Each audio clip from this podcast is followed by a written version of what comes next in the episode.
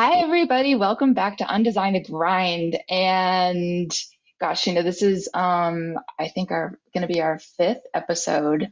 And so far, every episode has been heavy stuff, right? Like Jen's personal horror story of, you know, stroke and brain stuff.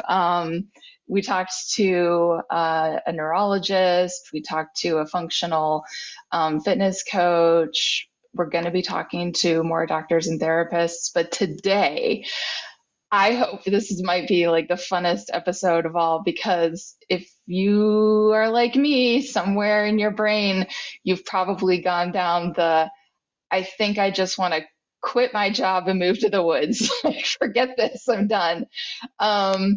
Or, you know, you spend hours doom scrolling through real estate listings, looking for land or a farmhouse and just dreaming about it. Well, today I have a dear friend, an amazing woman here to share with you a story about, you know, she's actually doing it, guys. Like Hannah lives in like an 1800 schoolhouse in the middle of Vermont in the countryside, and left her job and walked away from it all. And she's going to tell us what that's actually like. So Hannah, thank you so much for being here.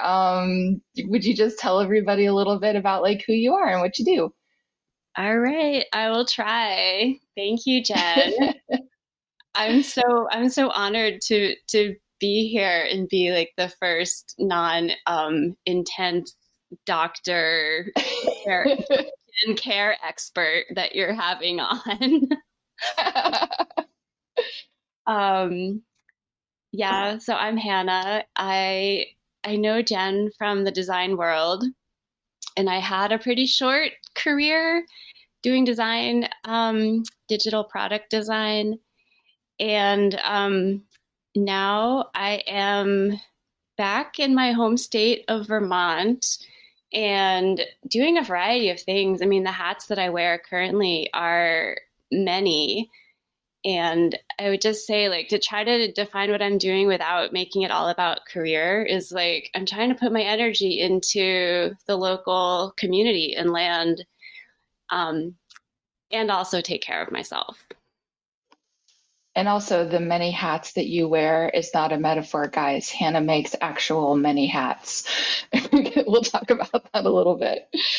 And also, I don't know how brief your journey was, but when I knew you, when you were working in design, like Hannah was no lightweight. Hannah was a user research expert at Frog Design and traveled all over the world, working with clients and helping them figure out what they actually need versus what they thought they need. She is just on it when it comes to user research, and helping, you know, design companies and their customers create user experiences that really speak to and help people. So don't downplay it, Hannah. You are a rock star. Aw, thank you. Yes. So let's dive into that a little bit deeper. Tell us a little bit about your career and your mindset pre-moving to the country. Okay.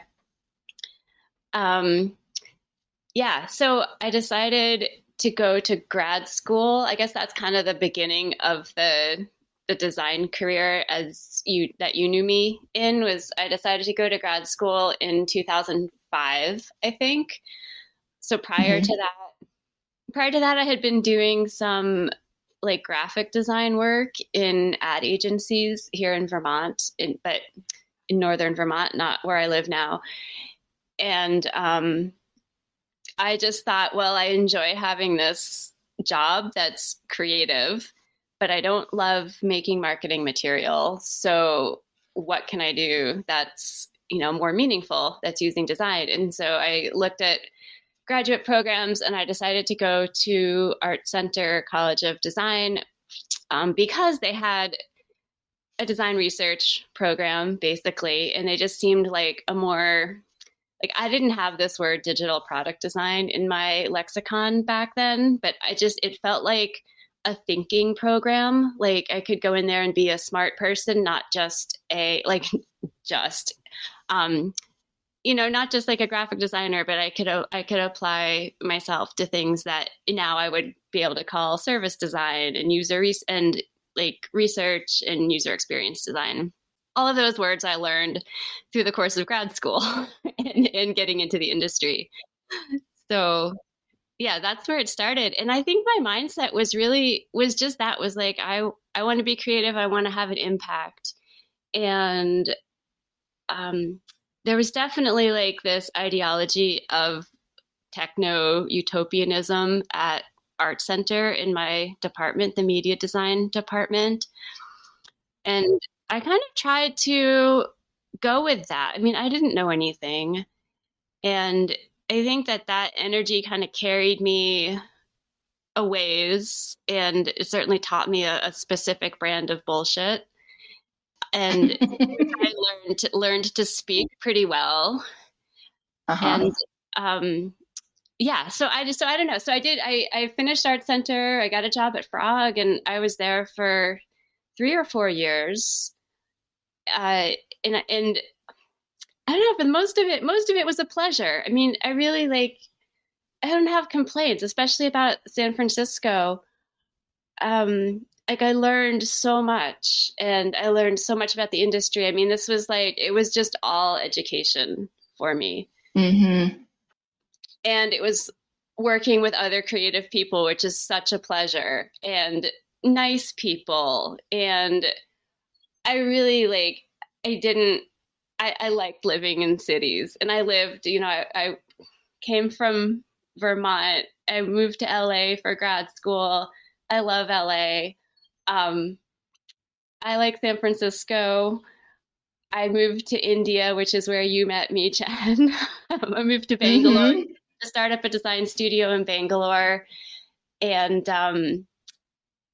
I just all of that was really a pleasure. I think I thrived to some degree in all of these roles. And I was, interaction designer, associate creative director. I was doing a lot of project management when I was in India, because we didn't have any project managers there.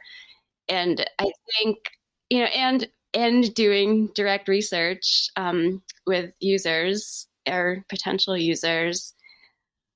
I just think it was all really fascinating, and I thrived. And the problem solving piece of my mind was really satisfied. Mm-hmm. I think when I was in India, I started getting into sort of more design for social causes type projects, and started interacting more with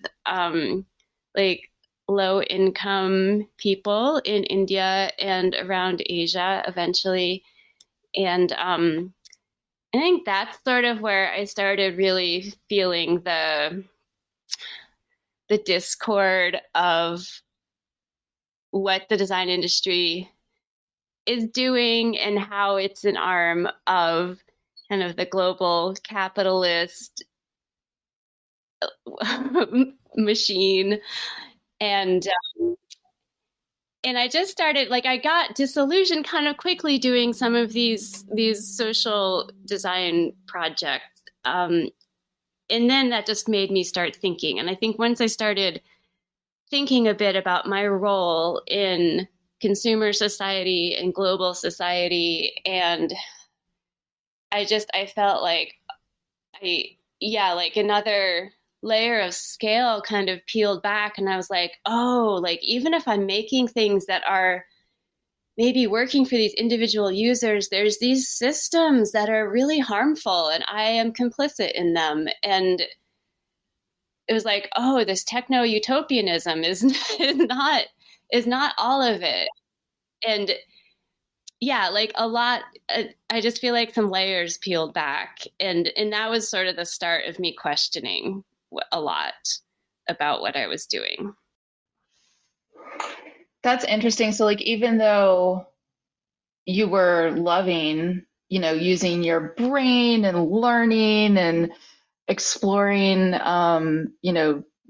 technology in different parts of the world, and really enjoying that creative field and the people you were working with, once you could see further down the horizon, the outcomes of these things that we were designing and building at the time didn't align with your values. That's what really kind of made you think I think I need to think more about this.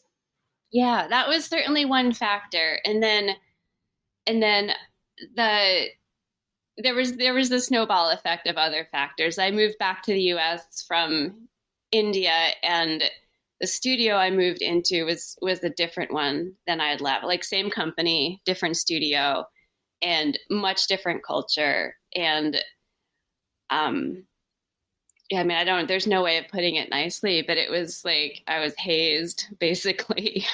And it was not a pleasure to work with the people there anymore. And I started getting like all the stress related symptoms that, I mean, certainly not as drastic as what you experienced, but I think I felt to some degree that I was under so much stress, and I would say I was also depressed probably, and having a really hard time adjusting to living in New York. Mm-hmm. But like, my body was shutting down. I was having all kinds of physical symptoms, all kinds of mental health symptoms. And I just didn't even know how to help myself. Like, I think I was already having these thoughts about like not feeling great about myself being in this industry and in doing the types of projects. Oh, I'm sorry. My phone. Guys, Hannah has an actual phone on her wall, like connected to a telephone pole. It's crazy. And that's why she can't turn it off. Exactly. It's a landline. That's what they're called, landline. I leave a message on my answering machine. Your technical utopia is so cool. I love it. Hi, Hannah. I just got off the phone. Sorry. Friday afternoon. I just got off the phone. Well, I'm going to really be debating whether to delete this or keep it. And left my number, your number, and he called me first, and he said he was going to call you. But I can't remember the last time I heard an answering machine. This is relevant. This is really sweet. This is my neighbor who is helping me bring a plumber to my house. This is actually relevant to my whole story and why I'm so happy to be where I'm at right now, because I am so connected with people. And I have a neighbor who's trying to help me wrangle this hard to get plumber to come here and fix my outdoor spigot so I can run a hose to my garden. Oh, that's so nice. My neighbors would be like, who are you? No, we don't do that. Yeah. Okay. So the message is over. Yeah, I mean, it was just much more. I realized that there was this culture in the studio there that it just seemed so much more about personal achievement than actually doing good work. And I was really confused about how to fit in and do well in that studio. And I think it just triggered a lot of like ways that I operate personally when I'm under stress, and I was just trying, I was like, well, it's got to be my problem. Like, I thought something was wrong with me, I think, like subconsciously. Mm-hmm. And I just kept trying to do something that would work there. Yeah. And I couldn't do it. And I was so like, and it just like, I realized in retrospect, it wasn't my problem at all. It was like, it was a bad fit and I was being treated really badly. Mm-hmm. And you know, I have no idea why that's the case, and I don't at this point need to figure it out. But I was so miserable in that studio that, and I mentioned to a colleague who said, well, you can take a leave of absence, you know. And I mean, I just needed to hear something like that. And the next day I went into the HR office and said, I need a leave of absence. So that was kind of the beginning. But it wasn't...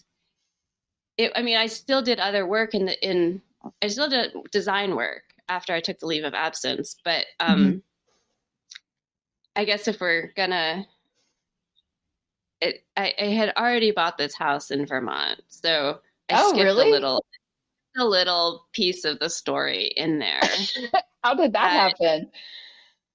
pretty within a few months of moving back to the States from India, I feel like I didn't even really make this decision. I don't know. Somehow it happened out of intuition. I decided I was going to buy a house in Vermont. I was just like, I knew that's what I needed to do. And I looked at real estate and I found this schoolhouse, and it was like the second place I even looked at, and I made an offer and I bought it. Wow. I had this house and I was still working in New York. And I was coming up here when I could and spending time. So there was this pull of knowing I had this place. So when I took my leave of absence, I came here and just started getting to know my neighborhood. Because I grew up in Vermont, but I didn't grow up in this town. Mm-hmm. Yeah. Will you describe what you mean by town?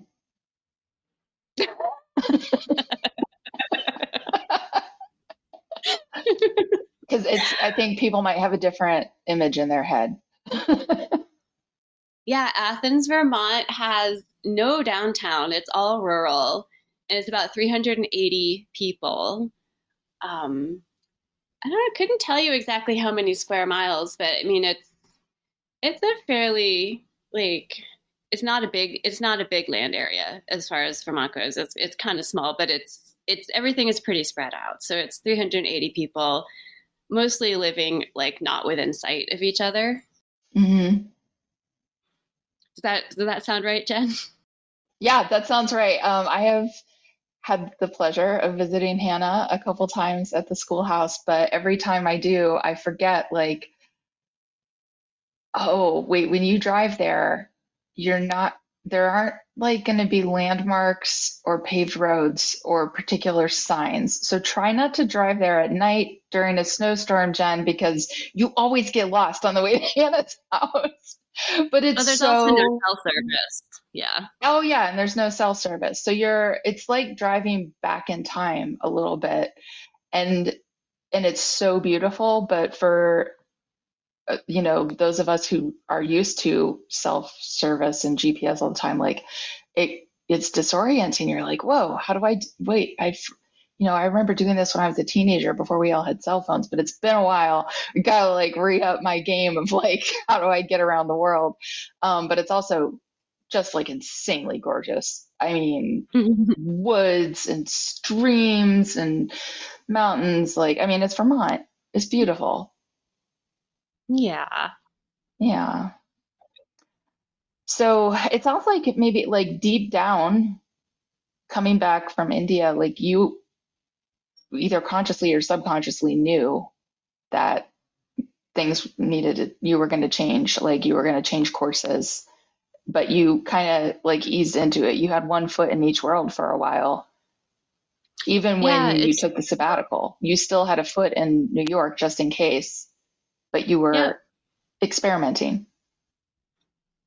Yeah. And I think what you say about there being a subconscious element is totally true. And I don't think I really know. I think there was a part of me that was setting this up, and my conscious mind did not know it or was not accepting that. And I still sort of felt I'm going to take this leave of absence. I'm going to get myself healthy, and then we'll see if I jump back in, if I jump back into the same company, if I go somewhere else. And I did try to keep doing design stuff for quite a while. The part of me that was fighting the doing something different and staying in Vermont, continued to pursue. I did a lot of freelance work for, 3 years. And I did freelance work for a couple of years, and then I took another full-time job that was in New York that I kind of worked remotely / traveled to once in a while. So that was also, I was miserable there also. Mm. So I don't know. It took me three instances of being utterly miserable in design industry jobs to just be okay, listen to this. Yeah. I think that's totally normal, but what do you think was holding you back from just like, nope, we're done with that. That's not for me. I'm going to do this other thing. Like, why keep going back and trying? What was in your brain? I mean, I think it was just the career momentum and like indoctrination that once you go to grad school and you're in this, and I mean, and this is like what everyone around me in the design world was doing, was like advancing in their career.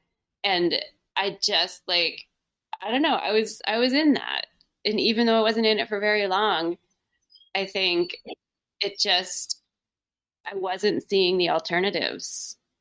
Even though I had like, even though I was in this house already in Vermont, I wasn't really willing to like relax into it and consider it as a viable place to build a life away from this crazy industry that was making me nuts.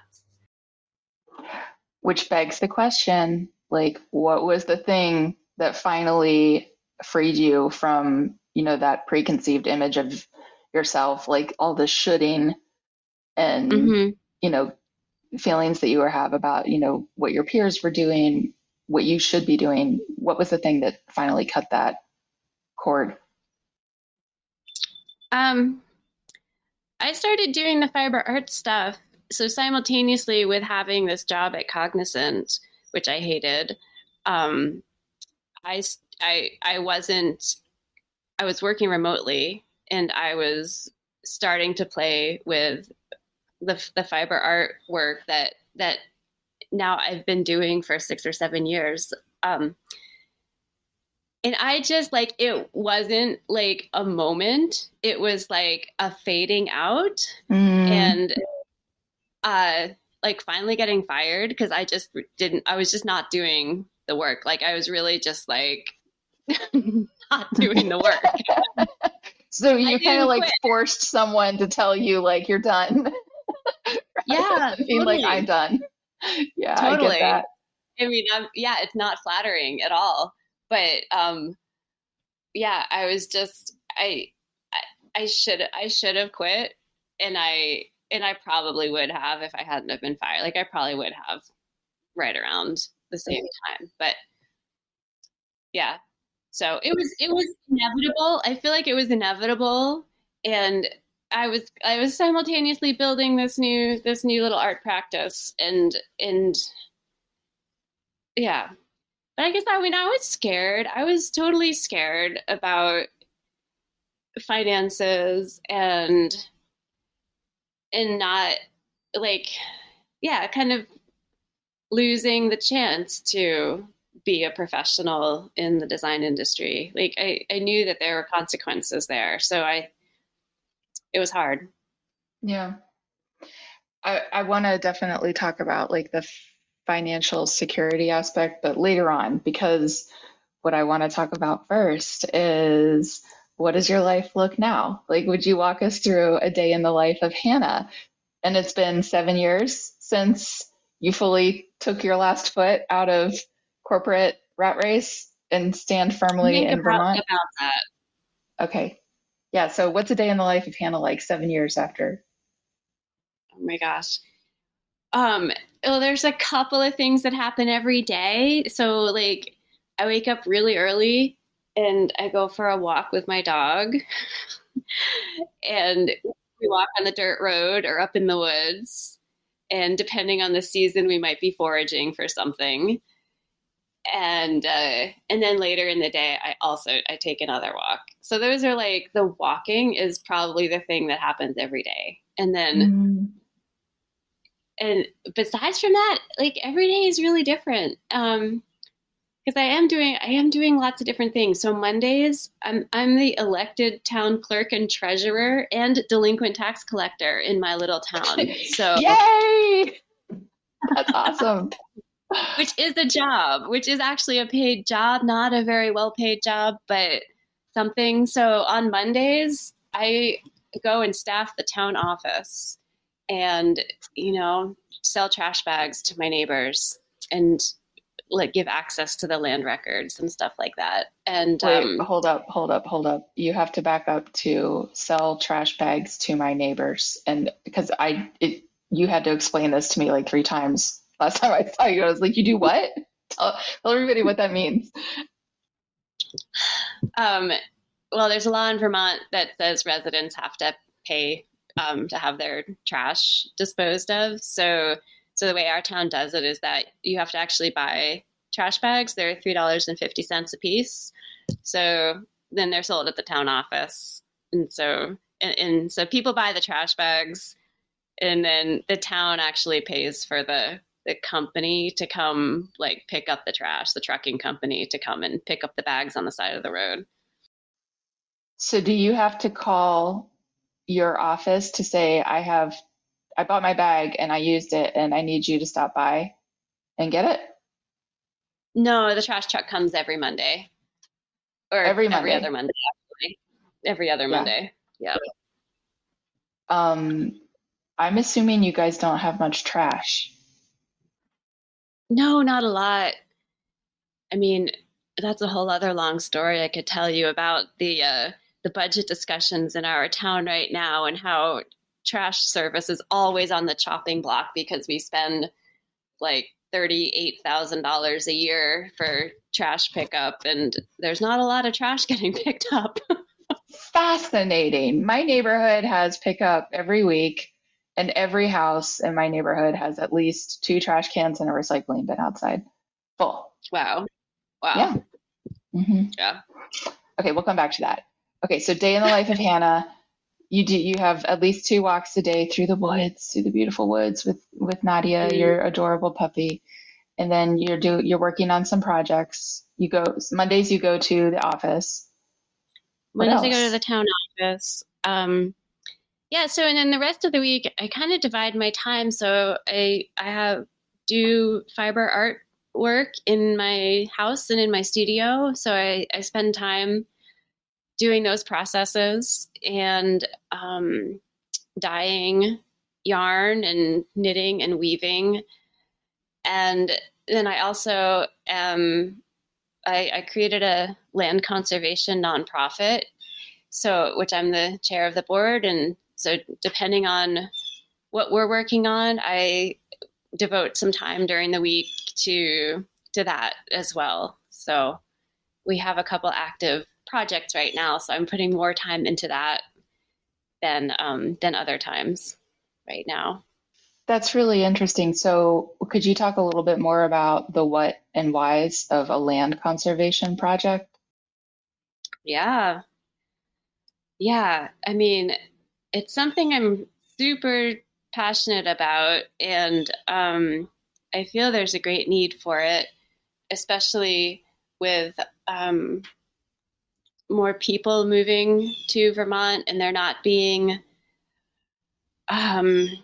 really great like land use regulations in the state. So there's a lot of development that's happening where like large blocks of forest that are really great habitat for various animals and plants are getting chopped up into pretty large house lots and developed, and then you get instead of forest that animals can move through, and you get like roads and houses and utilities, and you're losing a lot of what it makes Vermont special.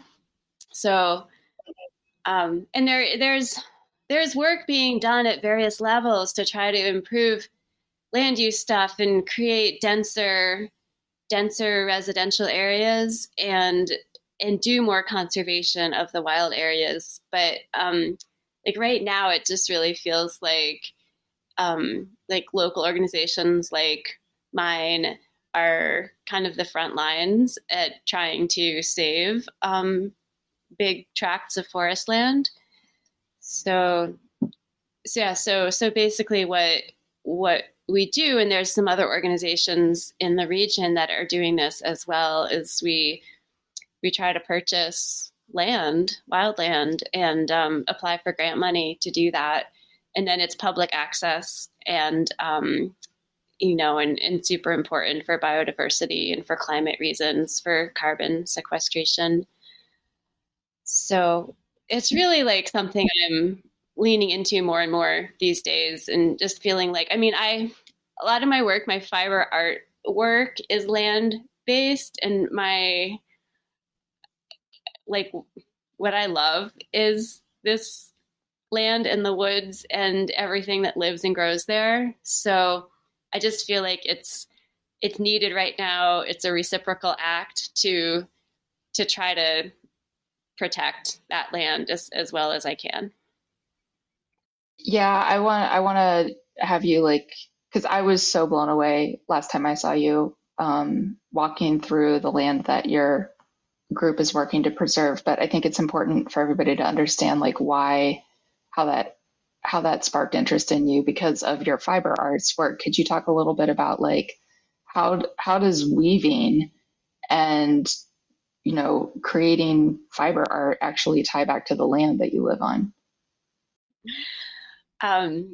Yeah, so I've been using natural materials to dye the yarn that I use. So I'm mostly foraging those from the landscape and like learning from the land how to ethically forage various plants and mushrooms so that they regenerate well, and learning from other people. But so it's just been an amazing way for me to learn about this land around me and to learn what's in it, and with this eye towards what makes a dye. And there's so many, I want to say plants, but it's more than plants. It's mushrooms, it's lichen, it's parts of trees that make amazing colors. So that's the tie-in. And then there's also plants that make fiber themselves. So there's not as much of that right around me, but it is another, access into fiber art of the land. So when you say you're going on walks in the woods twice a day, you're not going on a walk like I go on a walk, which is like, okay, here's the beginning of the path, there's the end of the path, I'm going to walk, I'm going to try and be mindful, but I am completely bio-illiterate to what is around me. Your walks are a little different. What is a walk like? I don't know. I mean, I don't know if it's that different, but I've learned a lot about the different species of beings that are in the woods, and so I tend to notice and say hello, and sometimes collect different things, and yeah, I don't know. Like, I feel like it's a conversation, I guess, with everything around me. That's so cool. Like, your work is like literally in the woods, like running around, playing in the woods, finding cool things that you can turn into cooler things, like taking care of things. And that's how you ended up preserving the land across the street from your house, right? Yeah. I mean, yeah, It's just from walking on it and learning it, and and just trying to figure out what I know about the ownership. And so that land across the street from me we're hoping to turn into like an actual community forest that does have trails going through it, and is like a nice little refuge for local people to, you know, take a walk after work and bring their dogs. And so I'm really looking forward to seeing that through. It's still in process. Yeah. But it's, yeah. I mean, you know, Lee and I were both up there this last winter. And I think like also guys, when you go for a walk with Hannah, we're not walking on a trail, y'all. We're off-roading it. She knows like all the like ways to get through the woods and the markers and the paths, and she's pointing things out to you as you go, and you're like touching, you know, lichen and learning about it. And I think what really touched us, especially, you really got Lee revved up about this. He was like, she sees the relationship between the land that we can have as caretakers and stewards, and is like actively doing something to be a steward to that land, as well as use it and love it and talk to it. I think Lee was ready to quit his job and join you, because it sounds so fulfilling to actually live in a place where you're caring for it. Yeah, I mean, that you totally are making me tear up telling me that. Because that's my vision. That's totally my vision. It's so beautiful that Lee saw that. Yeah, I asked him to join today and he's like, I can't. I'll cry too much. I can't do it. Oh, yeah. But he definitely wants to come up again and do that. So there's another aspect of your weaving that I think is really cute, which is you have picked out one or two specific sheep that you get your wool from. What are their names? Oh, there's a few more than that, actually. Yeah? But I do. Yeah. Oh, gosh. So it's been a little while since I've bought fleeces, actually. So there are, so some of the names, there's like Otis and Hazel. I think Lilac is one of them. Yeah. Oh. Yeah. Daphne. Yeah. And these are all towny sheep, neighborhood sheep. Yes. Yeah, they're from a couple towns over. Mm-hmm. Yeah.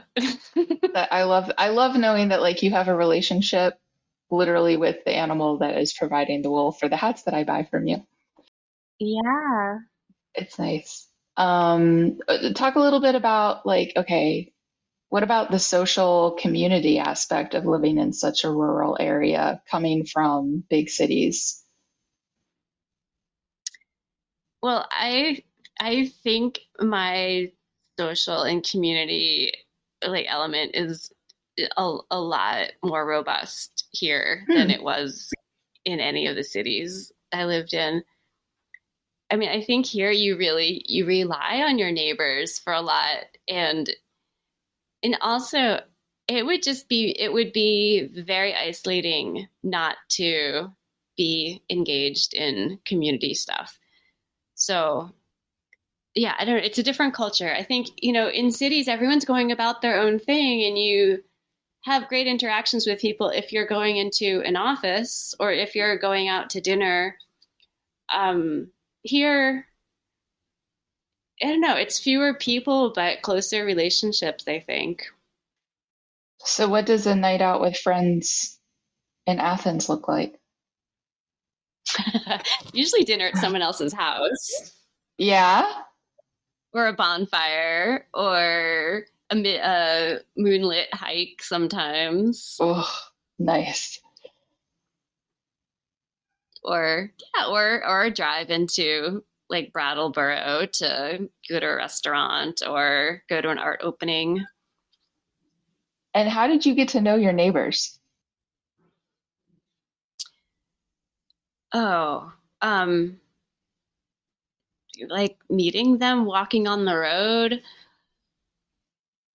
I mean, I've met people over time. I've been here for over 10 years now total. So there are still people that I'm meeting actively in my town, but the people who live closest to me, I've really just met from, like, walking on the road or needing to borrow a tool or asking one neighbor about something and them saying, "Oh, go talk to this other neighbor about that."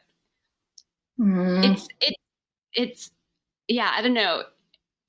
I'm forgetting what things are like not here, so it's hard for me to compare it to anything else. Well, I'll tell you, that's different. Like, I do meet people from my neighborhood on walks, but, like, if you want to have, like, friends, they're probably, people you met at work or went to college with. And for me, like, they're slowly all, moving away from Austin. Yeah. And your little circle gets smaller and smaller. And you don't have that same, I don't know. I think some people in my neighborhood, like, especially the older people who have lived here for 50 years, they they're tight. Like I see them sitting on porches together, but it's sitting on porch. This is the funny thing I think about when I told you, like, we haven't seen an Amazon truck since we got to Vermont. You're like, what are you talking about? I'm like, Amazon trucks are like everywhere. They're running up and down the streets all the time. Like, it's the #1 automobile you see. And you were like, why? And it's just a whole different share. Yeah, it's amazing. Yeah, I mean, Amazon packages come in the mail here. In the mail. Yeah. Yeah. That's indicative of just how different it feels coming from Austin to Athens. Finish up on what you were asking about community. Like, I'm really lucky that there are, so it's not just like the neighbors who live right next to me, but like the extended community. Like I do various volunteer gigs around, and I have been on other boards. And so I've met like-minded people in the greater area of this county. And I mean, that's really where I go for, like my closest friends and collaborators and people I bounce ideas off of here are people that I've met through like volunteering for restorative justice or being on the board of a bike, nonprofit bike shop or like artists, I have lots. It's like a wonderful art community in Southern Vermont. So like lots of friends who are doing really similar things to me as far as like their lifestyle is based around making art, like being on the land in some way and doing some work for their community. Okay, so that's kind of the same. Like through work, you find like-minded, similar people that you build relationships with. Yeah. Okay. So, you work at the town office, you're doing the weaving stuff, you're doing these land conservation and other councils with your community. That is, I'm betting, a different financial picture than you had when you were in the design industry. What is that like? I mean, I made hardly any money. So that's definitely a big transition. Mm-hmm. In the outline you sent me, you kept using the term financial stability. And I'm like, what is this thing, financial stability?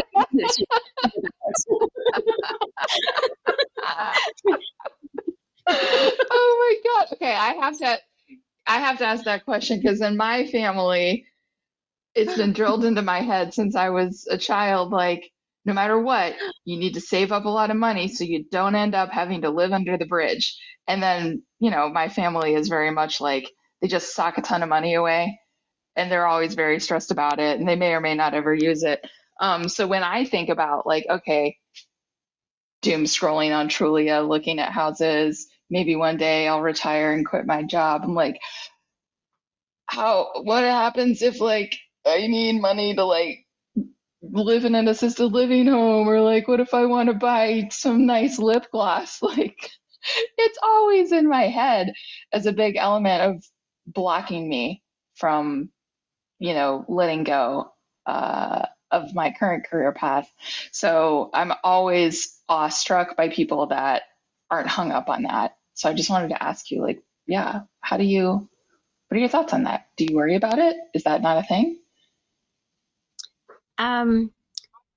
Well, I worry about it a little bit, not a crazy amount. Right now, I'm a little bit stressed out because I probably need a new car soon and I cannot afford a new car. I mean, and I'm not even talking like a new car, like clearly need to get a used car, but like, that's going to be a big stress on my finances and I'll manage it. But it's a big expense. Like, it's definitely something that I have to like scrimp in other areas to be able to manage. But I don't know. Like, I feel like I've come to this whole new place And I don't want to be in service to money in my life. Like, I just feel like that's part of the problem. And I don't want to just work to make money. Like, there's all this other stuff I need to do. So I'm going to, you know, I do get paid to work for my town. And I really like, I really like that. Like, I'm basically paid by my neighbors to do the work, to keep the town operating. And that makes a lot of sense to me. But it did take years. It did take years to get it out of my system that I was going to be okay not making the kind of salary that I used to make. And I mean, and I also had some savings that I've used up. So, I mean, I'm like, I don't know, 5 years into just, you know, not having those savings and making like, selling some artwork, selling or doing some work for the town. And like, I still do have my retirement savings from when I was doing design work. So, I mean, that's just sitting there. So I have that. It's, you know, it's not a whole career's worth of retirement savings, but it's something. Yeah. Yeah. But I don't know, like, I just feel like it's more important for me to like, do what I feel like I need to do now and to do what, like, be in line with my values and in the place that I love. So, you know, we'll see. I have to ask then, like, this I think is such a big, crucial part of our culture, at least in the United States. And how capitalism is set up, how humans are kind of turned into robots to keep driving that forward. Yeah. How do you, what are your thoughts on that? Like, what do you, realizing that like you don't need all of that, and you look out at, you know, the rest of us who are still running the race, what are your thoughts and observations on that? Well, I definitely don't judge anyone who is working and making money. I mean, I know I just, yeah, I don't want to make it seem like I, you know, I'm better than that or that I've seen through something. I mean, it's a decision I've made. And like, I do personally have a lot of anger at these systems in our world, like including the ones that turn humans into robots to keep like perpetuate global capitalism. And I mean, I think that's something I'm always grappling with. I mean, I was like bawling yesterday to my therapist about it. Like, it's very present and real to me that our world doesn't value humans just for being humans, that it seems to value us for our money-making potential. Like, we're workers and consumers. We're not just like beautiful, radiant human beings. And, and it's just an eternal frustration. And at the same time, like, I get it. I get people wanting to have a level of comfort and a nice car and a retirement savings. Like, I get it. Part of me wishes like that I wasn't so idealistic and I was satisfied with that, but that's just not me. And that's not what my, you know, I wasn't happy. Yeah. Yeah. Yeah. I think it's such a hard unwiring to do, and first to see it. Like, I really didn't see it. I wholesale bought into the system. It was like, I'm going to, all the things you were talking about, like this is for personal gain. I'm going to win. I can be the best at this. I can work harder than anybody else. And then when I realized I couldn't anymore, that, and thought about it a lot and started reading about it, I started feeling anger about it. And I was like, wait a minute, I never questioned this. Why didn't I question this? Like, what am I actually doing this for? Who is this actually benefiting? Mm-hmm. And I feel like so many people are like tiptoeing towards that literally like edge of the crevasse, because once you get there, you're like, uh-oh, if I'm going to change my mind about this, there's just a whole cascade of things that might have to change coming after it. Yeah. And I don't know if more people make similar decisions if there might, I don't know, like I have a vision of sorts that really amazing things can happen if people somehow gently decide they want a different life for themselves and their loved ones, and find more humane ways to engage with community and do meaningful work. And I don't know, I have this vision of just kind of like walking gleefully away from like falling down banks and I don't know. Okay, so not a crevasse. Guys, did you hear that? Hannah's like, it's not a crevasse. It's a chance to like fly off into the sky. I think we're gonna go dancing off into the woods personally and into like a life of more connection and understanding and joy. And yeah, I think it's available, and I think it's also really, really hard. And yeah, and it's everybody's personal journey. Was there anything about this change in your life that you didn't expect that has surprised you?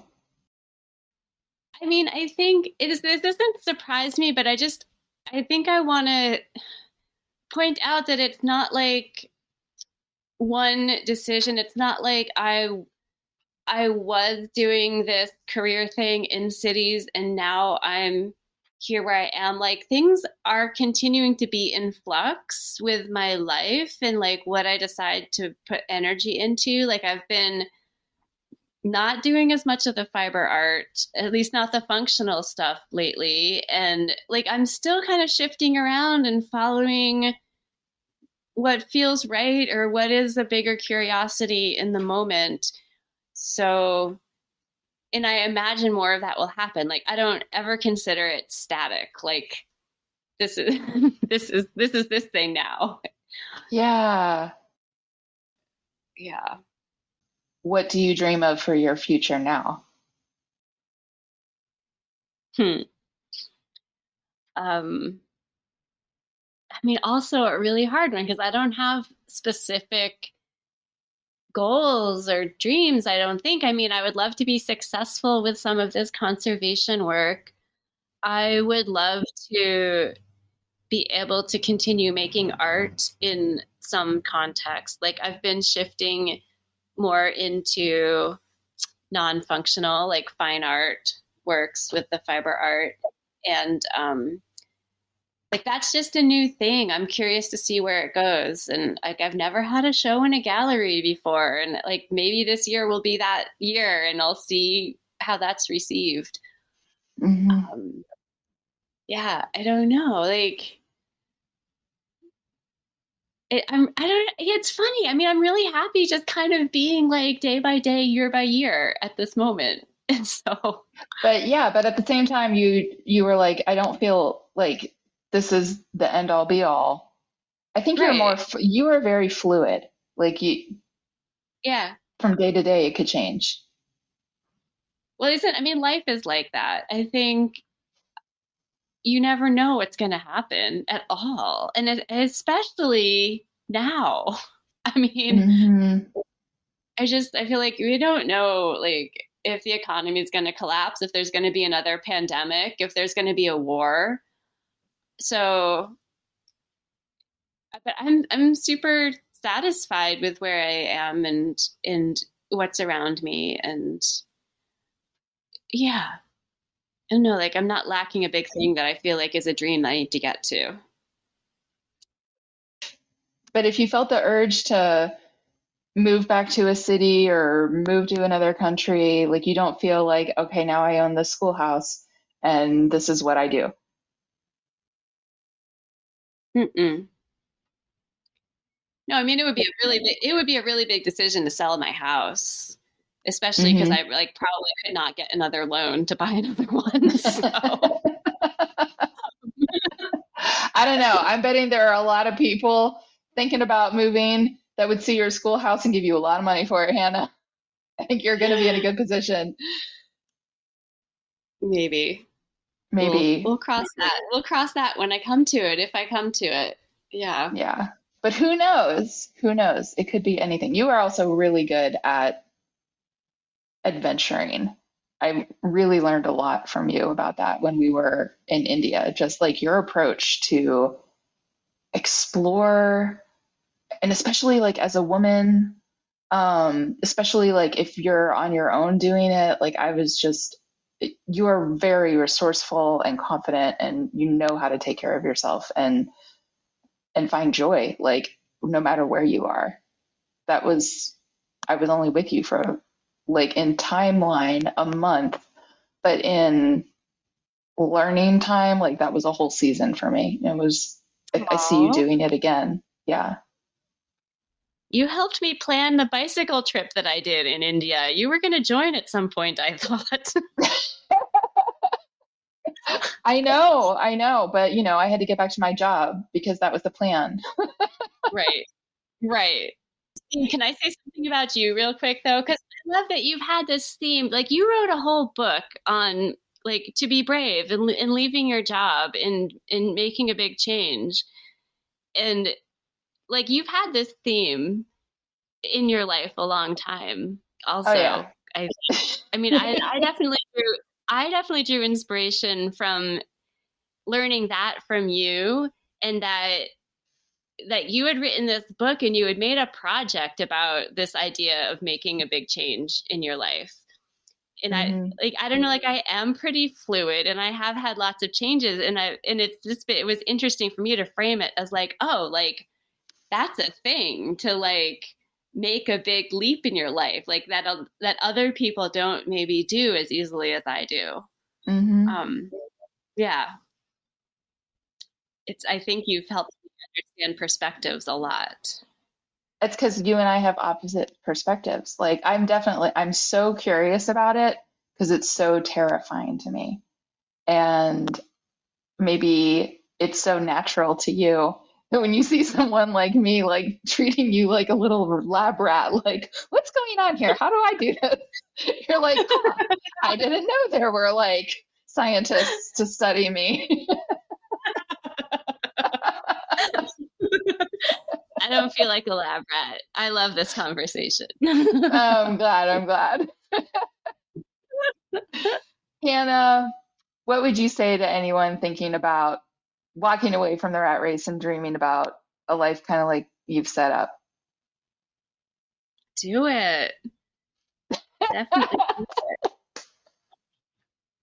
I think more people should do it. I don't know. What else is in that question for you? Why should they do it? Oh, why would I ask it? Well, I think there might be some people that maybe shouldn't do it. My like Lee tells me all the like, I'll be like, I literally like every week I send him links to like, here's a farm, here's like 200 acres. Couldn't we have a bunch of bunnies? And he's like, you have never lived on a farm. You do not understand the reality of what you're asking for. This is not actually what you want. So I think he's pointing out like there might be a little bit of a disconnect between like the dream and the reality of it. So that's why I asked. Sure. Yeah, of course. I think, right. I don't go in, maybe if you're not already from a place and it would make sense to move slowly, and it might make sense to like work remotely and do a slow transition and get a bunny or two before you decide that you're going to have a barn full of bunnies. Mm-hmm.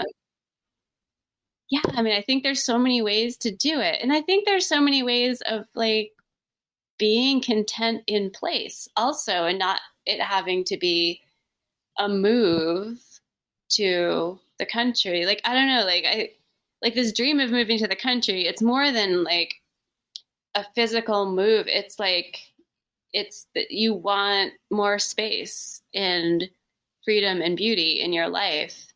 So there might be ways to get some of those things without moving and buying a farm also that could be really beneficial for yourself, and like giving less of your energy to all of these greedy systems. I mean, one of the benefits of like living out in Vermont and other rural areas is that it costs a lot less. So it's easier to like, it's easier to not have to make as much money because you're not trying to afford a house in a city. So there is that benefit, but yeah. I had not thought of it that way. I mean, I don't know why, but that makes perfect sense. Like this urge to move to the country is just a metaphor, and you don't have to physically necessarily uproot yourself just to have that space that you're searching for, whatever that metaphor means to you. Yeah. Yeah. I mean, the land and the actual landscape around you, it means a lot, but I think also, yeah, that there's ways of getting some of that medicine without having to make a big move. Mm. Yeah. Okay, you've given me a lot to think about. In the meantime, I've taken up an hour of your busy, beautiful life. But before we close out, anything you would recommend to people to learn from, whether that's books or podcasts or tools, whether it's learning, like, I don't know, just things that impacted you and how you think.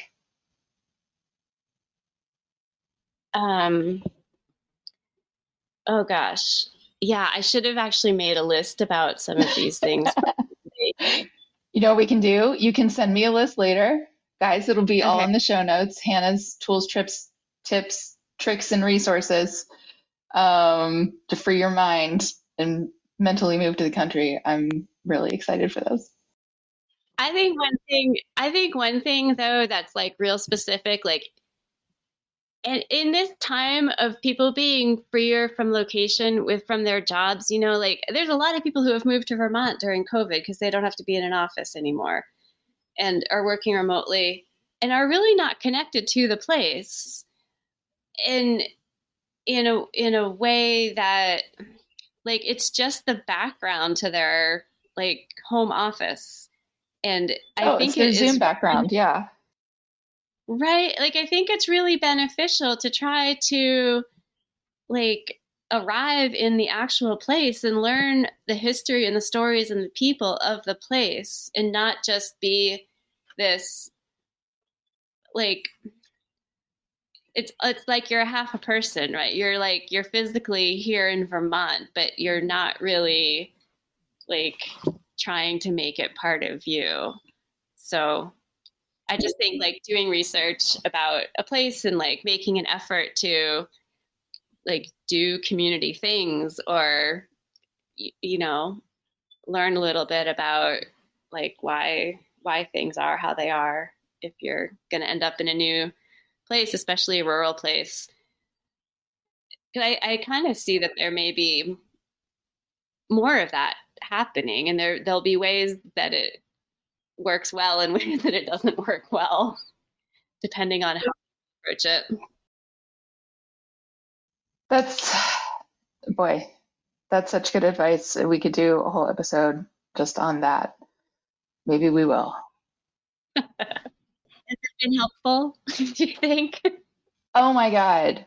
Yeah. I'm really excited to actually listen back to this. It's kind of hard when you're, you know, doing an interview to in the moment, like have your own realizations and deep thinking about the questions.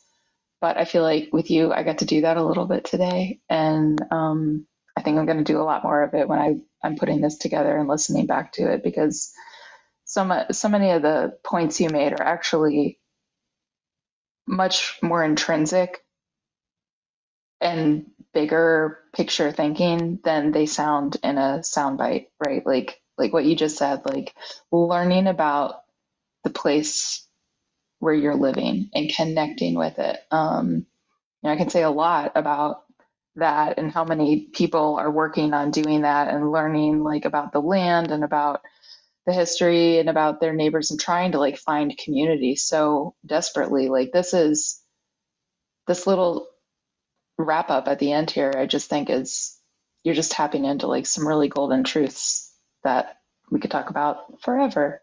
Hopefully we will. Yeah. Yeah, let's have another conversation. Not necessarily on a podcast, but yeah. In the woods, babe, in the woods. Exactly.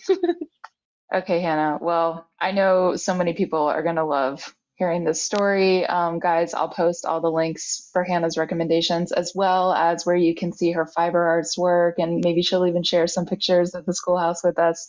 Hannah, thank you so much for being here, and for everyone listening.